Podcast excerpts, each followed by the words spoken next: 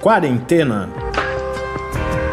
Resumo diário de notícias, pesquisas e as principais orientações sobre a Covid-19.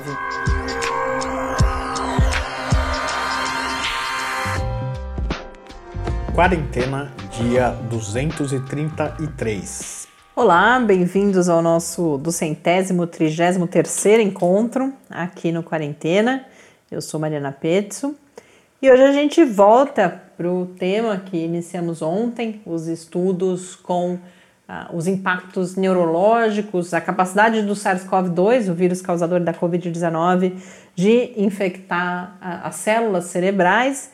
E hoje, complementando, para quem não ouviu o episódio de ontem com o professor Daniel Martins de Souza, da Unicamp, recomendo que ouça primeiro aquela entrevista de ontem, o episódio 200 e 32, em que ele apresenta esse estudo de forma mais abrangente, e hoje a gente conversa um, um, uma parte mais específica dele com a professora Clarissa Yazuda, que é professora da Faculdade de Ciências Médicas da Unicamp, integrante do chamado BRAIN, que é um instituto de pesquisa sobre neurociências e neurotecnologia, e ela tem realizado uma série de exames e acompanhado um conjunto grande de pacientes com sintomas neurológicos da Covid-19, sintomas inclusive persistentes, então pessoas que tiveram é, casos leves. Ela vai explicar que a intenção é olhar para os casos graves também, mas por uma série de, de, de razões, assim, a, os pacientes que primeiro toparam participar do estudo foram pacientes com casos leves a, a moderados de Covid-19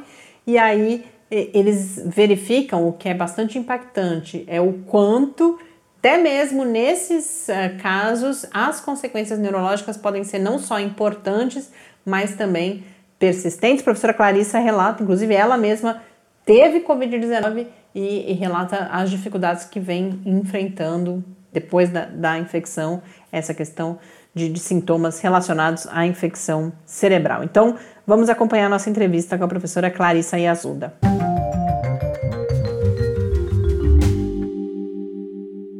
Professora, muito obrigada por ter reservado esse tempo para conversar com a gente, para a gente poder apresentar, não só apresentar a pesquisa, mas detalhar um pouco mais. A gente já conversou também com o professor Daniel e hoje a gente fala sobre essa outra parte mais especificamente, com os pacientes, inclusive, que tiveram casos leves de Covid-19, mas que também apresentam esses efeitos neurológicos. Então, antes de falar especificamente dos resultados do estudo e como ele foi realizado, se você puder dar esse contexto, o que, que foi sendo observado no mundo e, a, e, aqui no Brasil? A gente agora ouve, por exemplo, falar muito na, na Covid persistente, na questão de que mesmo esses casos leves, que algumas vezes são tratados como não importantes, a gente começa a ver as pessoas tendo sintomas, e fundamentalmente sintomas ou problemas neurológicos, por um longo tempo. Então, que cenário é esse? O que, que, que já se sabe, o que, que vem se observando e que aí motivou a realização da pesquisa? Tá, então, logo no começo da pandemia, em março, foram sair, começaram a sair os primeiros é, relatos sobre as alterações neurológicas associadas à fase aguda dos pacientes graves, né? E aí eram relatos sobre AVC, fenômenos trombóticos, né? Outros fenômenos autoimunes, encefalite, uh, alterações neurológicas, uh, síndrome de Guillain-Barré, é, neuropatia, neurite, multineurite, vários é, fenômenos graves, né? Mas relacionados aos pacientes graves. Então, são as alterações neurológicas relacionadas à, à fase aguda. Quando eu vi isso, eu imaginei, né? Naquele momento, eu falei, tudo no fenômeno biológico é um espectro. Eu falei, existe a possibilidade de que duas coisas. Mesmo quem teve a doença grave e não teve nenhuma alteração neurológica na fase aguda, tardiamente pudesse apresentar alguma alteração neurológica ou por fenômeno autoimune. Então, essa era uma hipótese. A outra hipótese era que mesmo os pacientes que não tivessem tido um quadro grave também pudessem apresentar alguma alteração neurológica. Porque infecções virais né, já foram associadas a alterações neurológicas tardias em outras situações também. Eu falei, por que, que não vai poder acontecer com essa? Mas era uma hipótese, né? É um vírus novo, a gente não sabia nada. Então, eu meio que foi um chute, né? Mas baseado em uma experiência que a gente tem de outras situações, né? Eu comecei a fazer, desenhar o estudo, né? Que seria, de qualquer forma, para acompanhar os pacientes de todos os graus, é, leve, moderado, grave, e ver o que ia acontecer do ponto de vista neurológico ao longo do tempo. Eu realmente não imaginei que pacientes leves pudessem ficar tão sintomáticos. Por quê? Porque paciente grave, seja qual o motivo da internação, ele tem alterações neuropsiquiátricas após é, períodos prolongados é, em UTI. Isso independente de ser COVID, né? Isso é fato, né? Não sei, acho que você é fisioterapeuta ou não. Não, não, eu sou jornalista. Ah, então tá bom. Uhum. É, então, assim, a gente já sabe que todo paciente grave tem uma série de sequelas que precisam ser tratadas depois da internação é, em UTI. Mas isso não tem a ver com o Covid. Mas aí, por conta do vírus novo, o que, que seria acontecer? Eu não sabia, eu teria que acompanhar. Tá? Então, foi esse o desenho do projeto, já desde março, abril, que a gente estava desenhando, e aí tem que passar por um comitê de ética, que é bem rigoroso, né? Exigiu um monte de ajustes e tal. E aí o projeto foi aprovado. A gente começou a fazer a coleta de dados aqui na Unicamp. Eu queria, quero coletar dados, né, de todos esses graus, leve, moderado e grave, mas é, no fim, por questões logísticas, é, era complicado conseguir aqui. É, os pacientes, na verdade, eles não querem vírus mais graves, né? Eles, acho que quando vão embora, eles não querem ficar voltando ao hospital. Tá? Acho que é um, é um sofrimento, um estresse tão grande que você tenta convidar e tal, tipo, mais da metade não quer voltar. Então, a gente teve dificuldade de trazer os pacientes depois da fase aguda, né, para cá. Por quê? Porque eu fazer ressonância de paciente em fase aguda só para pesquisa é complicado eticamente, né? Porque como que eu vou expor toda a equipe do hospital, o paciente ficar transitando para cima e para baixo, o setor da ressonância, que é um lugar fechado, e o paciente está transmitindo, né? Então, eu não, não era ético fazer isso. Então, do ponto de vista de pesquisa, o desenho é depois que passou a fase aguda, depois do, do tempo de transmissão. E aí que, no fim, como eu tentei é, chamar os pacientes graves moderados, eles estavam resistentes, não queriam vir, eu falei, bom, eu vou para o outro braço, né, que também era parte da minha pesquisa, eram os pacientes leves. E, no fim, foi o que deu certo, e eu acho que foi um, uma sorte e foi muito bom, porque até o presente momento, todos os estudos é, publicados, eles basicamente se referem a pacientes que foram internados, seja para tratamento intensivo ou enfermaria porque precisam de oxigênio, mas não tem estudo publicado sobre o que está acontecendo com os pacientes que não foram internados. Tá? E aí, por coincidência, foi o que foi para mim mais fácil de conseguir trazer para o hospital. Tá? Então, eu criei um link, né, que é online, e comecei a divulgar para que quem quisesse, se interessasse, é, entrasse em contato. Porque a gente também tentou buscar ativamente, ligar para as pessoas que a gente sabia que tinha tido e também ninguém queria vir. E aí a gente, eu fui ficando meio desesperada, falei, ah, é o, o, link, quem quiser, não é? Aí já fica mais fácil, porque quem quiser vai responder, vai me dar o contato, aí eu convido. E foi o maior sucesso esse link. Hoje, depois que teve, acho que a publicação, né, passou na televisão, vários jornais e tal, Ontem eu acho que eu já tinha mais de 1.500 entradas uhum. de gente querendo participar.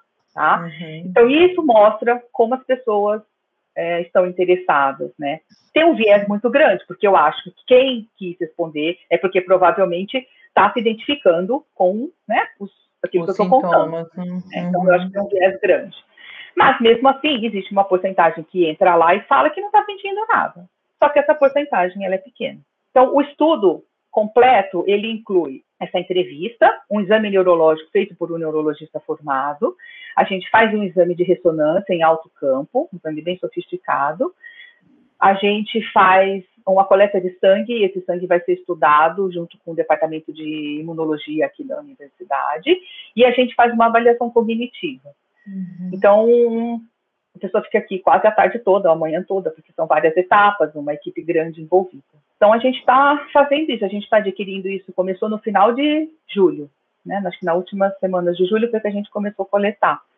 E, para nossa surpresa, né, as pessoas, quando respondem aquele questionário online, que é a primeira triagem nossa, é, foi surpreendente, que a proporção de gente falar eu não tenho nada é muito pequena, fica uhum. abaixo de 30%. Então, ou seja, praticamente 70% alguma coisa ou várias coisas eles estão reclamando. E que sintomas são esses, professora? Que, que quadros que, que têm sido mais comuns? Tá, pessoas reclamam principalmente de fadiga, cefaleia, alteração de memória, dificuldade em retomar as atividades diárias que ela fazia antigamente, né? Tem uma proporção que ainda persiste com alteração de olfato e paladar, né? Mas isso não é a maior parte. A maior parte reclama de dor de cabeça, fadiga e alteração de memória. Tá? E isso aí, já bastante tempo depois, né? Depois que já passou. A mediana a de intervalo, é, a mediana de intervalo é de 55 dias, mais ou menos. Então, uhum. são quase dois meses, né? Depois do, do diagnóstico. É muito uhum. tempo, né? É, era para estar tá assintomático, né? Uhum. Então, é muito e aí, Tem vários uh... outros sintomas, né? Muitos. E aí tem esse, estão sendo realizados esses diferentes exames, desde a, dos exames de imagem até os testes uh, cognitivos. E quais relações que podem existir entre esses diferentes exames? O que, que eles podem mostrar? E se você puder comentar os primeiros resultados que vocês já puderam observar e agora publicar nesse primeiro artigo? Aqui a, a, gente faz parte de um laboratório de neuroimagem, né? E é um laboratório que já tem a tradição de fazer estudos de exames de ressonância já há bastante tempo no grupo e a gente já faz parte, tem um projeto CEPID da FAPESP que chama BRAIN. É, então, assim, fazer estudos de ressonância em diversas alterações neuropsiquiátricas já era rotina nossa. Então, a gente simplesmente aplicou as técnicas que a gente já tem domínio há bastante tempo no COVID, né? E com isso a gente pode estudar alterações da substância branca, da substância cinzenta e da conectividade cerebral, que é isso que a gente está fazendo. Uh, a gente também tem uma outra tradição grande em fazer avaliação neuropsicológica, né? A gente já faz isso como rotina clínica, porque a gente é um grupo que faz cirurgia de epilepsia e essas avaliações uh, de memória, principalmente, são essenciais, é parte da investigação. Então, a gente simplesmente é, combinou expertises que a gente já tinha no grupo, né? E criou uma força-tarefa para estudar o Covid. Então, a gente é, já estava em contato com o professor Daniel também desde o primeiro semestre, e a gente foi fazendo as coisas em paralelo. Né? Eu fui fazendo a parte do estudo dos pacientes e ele foi fazendo a parte in vitro, né, dos espécimes uh, coletados. E aí a gente retomou o diálogo, voltou a conversar agora, né, no, em setembro, agosto, setembro, e a gente viu que a gente estava estudando uma coisa que era convergente, né? Eu estava estudando os pacientes, ele estava estudando o espécime de pacientes que tinham falecido, e a gente, na conversa, a gente achou que a gente realmente tinha resultados convergentes que, que valia a pena ser combinado. E, então, todos os pacientes que eu avaliei, que fazem parte da, da do pré-print que foi né, é, submetido lá para o MediaVix, todos os pacientes do grupo em vivo são leves. Nenhum uhum. deles foi internado, tá? Todos foram pacientes que nunca foram para o hospital para tratar. Eles uhum. todos fizeram tratamento domiciliar. E mesmo assim, né, a gente encontrou uma proporção muito grande de pacientes com alteração, principalmente, né, com muita ansiedade, com sintomas depressivos, sintomas de ansiedade, e é, na avaliação neurocognitiva que a gente fez, a gente também encontra uma proporção de pacientes com uma dificuldade né, na performance do teste de memória e na performance do outro teste que chama TRAIL. O TRAIL é um outro teste que não é exatamente de memória, mas é uma de, de função é, executiva e precisa de atenção, né? É uma outra complementa, né? Nem tudo é só memória no cérebro, tá? Mas precisa de atenção, precisa de inibição. E a gente realmente percebeu que os pacientes estavam com uma grande dificuldade para realizar esse teste. E é interessante que a escolaridade é, alta, né, da, dessa amostra, uma escolaridade acho que mais de 15 anos, então não dá para atribuir que é porque era uma baixa escolaridade, né? Então a gente está reportando os valores também ajustados para a idade e para a escolaridade, né? Então quando a gente imaginava que aquela pessoa para aquela idade, para aquela escolaridade, a gente viu que a pessoa estava com uma performance é, abaixo do esperado. Então, tanto para o teste de memória como outro teste de função executiva. E aí há uma e... correspondência disso com as imagens? Sim, né? A gente tem uma correspondência, principalmente do, da intensidade dos sintomas ansiosos. a gente identificou uma correlação com um, uma redução da espessura cortical numa área é, do cérebro, assim como da performance da, do teste do trail também. Né? E por coincidência, eu acho que na verdade não é uma coincidência, são regiões da base do, do lobo frontal, que é a região órbito frontal, que fica acima do nariz. Né? Então, eu acho que talvez não seja coincidência, né? porque uma das hipóteses de, do mecanismo de neuroinvasão do vírus seria através da via olfatória. Então, essa região seria a primeira região né, em que o vírus chegaria para o contato do cérebro. Então, eu acho que talvez não seja só coincidência. E, da mesma maneira, né, é, quando eu perguntei para o doutor Daniel, falei, nossa, mas que região do cérebro que vocês pegaram tecido para estudar? Quando ele contou, ele falou, ah, a biópsia foi feita de maneira minimamente invasiva através do nariz. Então, na uhum. verdade, é, ele não sabia, né, o que, que eu estava fazendo, mas ele, ele também estava estudando o tecido obtido através do nariz, ou seja, essa mesma região óbito frontal. Uhum. É, então, assim, o meu achado é realizado no paciente em vivo e o dele foi de retirada de tecido daquela mesma região dos pacientes que tinham falecido. E a gente, ele encontrou as alterações moleculares e celulares que explicam que aquela região estava doente, né, que aquele córtex estava doente, e eu mostrei que mesmo nas pessoas vivas, aquele córtex também não está funcionando direito. Então, são dados bem convergentes, né. Essa é a parte bonita do estudo da gente, né? Acho que são dados em vivo, in vitro, né? Que mostram que essa região órbito-frontal está disfuncional e doente, né? Tanto nos pacientes graves quanto nos pacientes leves. É claro que o que vai acontecer com esses pacientes, a pesquisa só vai mostrar com o tempo, mas uh, esse tipo de, de, fenômeno, de alteração que aparece nos exames de imagem, isso é reversível ou, ou pode deixar sequelas? Como que é, que é isso? Eu ainda não sei dizer. Uhum. Só o tempo, é um estudo longitudinal, eu pretendo repetir isso uhum. uh, com seis meses, com um ano, né? Eu espero que isso seja reversível para outras doenças, é, é, é, esse tipo, por exemplo, de, de, quando fica menos espesso, o tipo de fenômeno que está sendo observado, para outras Nem doenças. Sempre é reversível. Uhum. Pode ser que fique para frente. Pode tá, ser que uhum. fique. Mas e nesses pacientes só com a pesquisa, né? Uhum. Só com a pesquisa. Como eu mesma uhum. não tenho certeza de que tipo de lesão que está acontecendo ali, então se falar que uhum. vários neurônios morreram e eles não vão voltar, a lesão vai ser permanente.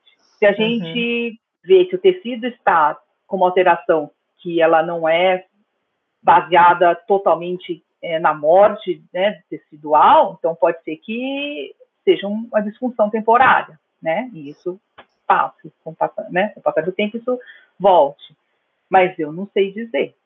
Eu espero uhum. que volte, né? Porque eu também tive Covid, eu também não estou bem, então eu estou torcendo uhum. para que seja temporário. Mais um fator, né? Pra, ah, eu estou torcida, é, porque ter toda essa sensação de fadiga, sonolência, é, sonolência, esqueci de dizer, sonolência diurna é outro ponto muito, muito frequente de reclamação da, das pessoas que tiveram Covid. Está muito sono durante o dia.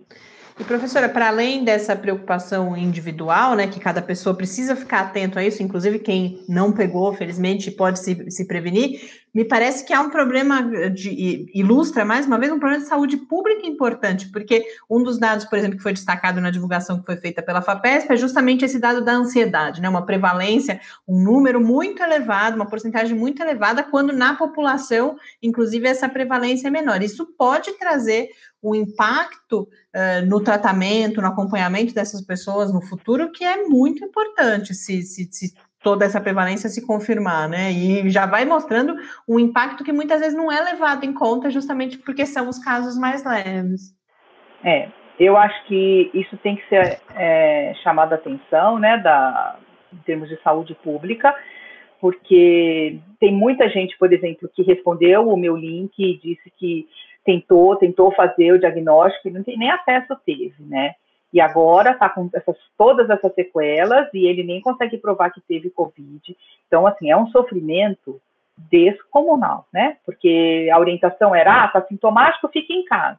Mesmo e muita gente nem conseguiu fazer o teste. Só que ninguém imaginava que depois que a gripe passasse, viria uma enxurrada de coisas que limita a volta ao, ao trabalho. Então, tem uma implicação trabalhista, uhum. tem uma implicação neuropsiquiátrica importante.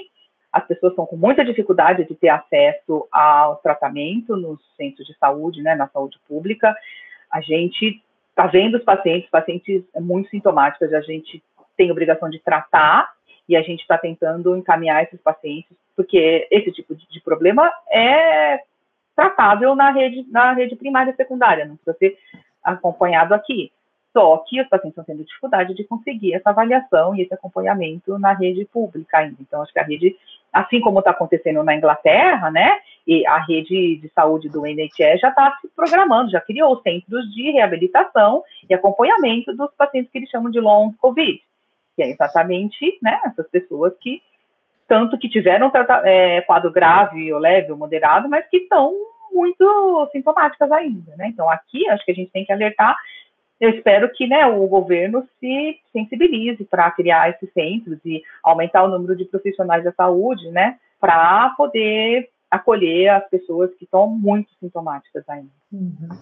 E professor, em relação ao próprio estudo, como que ele segue agora? Quais são os próximos passos? As pessoas ainda podem, esse link, por exemplo, as pessoas ainda podem... É, o link está uh... aberto, as pessoas uhum. podem é, entrar em contato e responder o link, né? E tem uma série de critérios para poder ser incluído e ser convocado para vir aqui presencialmente, né? Então a gente uhum. Tem uma série de critérios, aí a pessoa responde o link e a gente vê. De acordo com o preenchimento desses critérios, a gente ainda está chamando, né, as pessoas ainda para vir. Uhum. Eu gostaria que pessoas que tiveram os quadros moderados e graves também é, se inscrevessem no link, né? Mas a gente está chamando de tudo ainda, né? Uhum. Eu não vou conseguir chamar todo mundo, mas né, principalmente quem mora aqui na região ou na cidade, é mais fácil de vir até a Unicamp para participar. E os estudos que serão realizados são os mesmos, continua nesse. São esses continua, testes. Isso, e a ideia é. é. seguir esses pacientes por quanto tempo? Pelo menos três anos, né? Tá. Então, uhum. fora do Brasil, tem gente que já propôs estudar 10, 15, 25 anos e seguir, né, essas pessoas. Uhum. A gente é mais modesto aqui, né? Então, Uhum. Depende de conseguir, né, de conseguir patrocínio e tal, né, eu vou ter que ir atrás disso, porque isso tem um custo muito alto, né, para fazer tudo isso, né. E aí, professora, falando para a gente concluir com esses pacientes, que a gente imagina justamente que muitas vezes estejam angustiadas, eu já vi casos entre ouvintes, por exemplo, ou pessoas próximas, que nem sabem se esse sintoma é da Covid mesmo, né, ou, ou se está inventando. Então, acho que fica um pouco essa mensagem de de reconhecimento do que essas pessoas estão sentindo. Você colocou antes essa dificuldade de, de conseguir, às vezes, o atendimento, mas as pessoas devem buscar esse, é, é, esse serviço médico, o, o apoio dos profissionais Sim. de saúde para esse tratamento, né? Devem, né? Eu acho que, assim, uma das principais queixas é a cefaleia. Tem muita gente com uma cefaleia muito intensa. Quem já tinha cefaleia, né, dor de cabeça antes, piorou muito, tem gente que não tinha e passou a ter. E cefaleia é uma, uma alteração neurológica tratável. Né? Então, assim, não é para pessoa, a gente não, não tem que ficar passando dor de cabeça todo dia. Existe inúmeros tipos e tratamentos específicos para tipos diferentes de dor de cabeça. Então, isso o neurologista pode ajudar, né? É, há problemas de sono também, né? Tem gente com alteração de libido, tem inúmeros outros sintomas que as pessoas estão se queixando. Eu acho que tem que procurar os profissionais de saúde, sim, para apoio e, e, tratamento. Tá ótimo, professora. Muito obrigada pela, por, por nos, me explicar tão cuidadosamente a pesquisa. Obrigada pelo seu trabalho, principalmente. E eu espero que a gente possa voltar a conversar quando novos resultados forem tá aparecendo. Obrigada. Obrigada pela oportunidade e convite também. Até logo.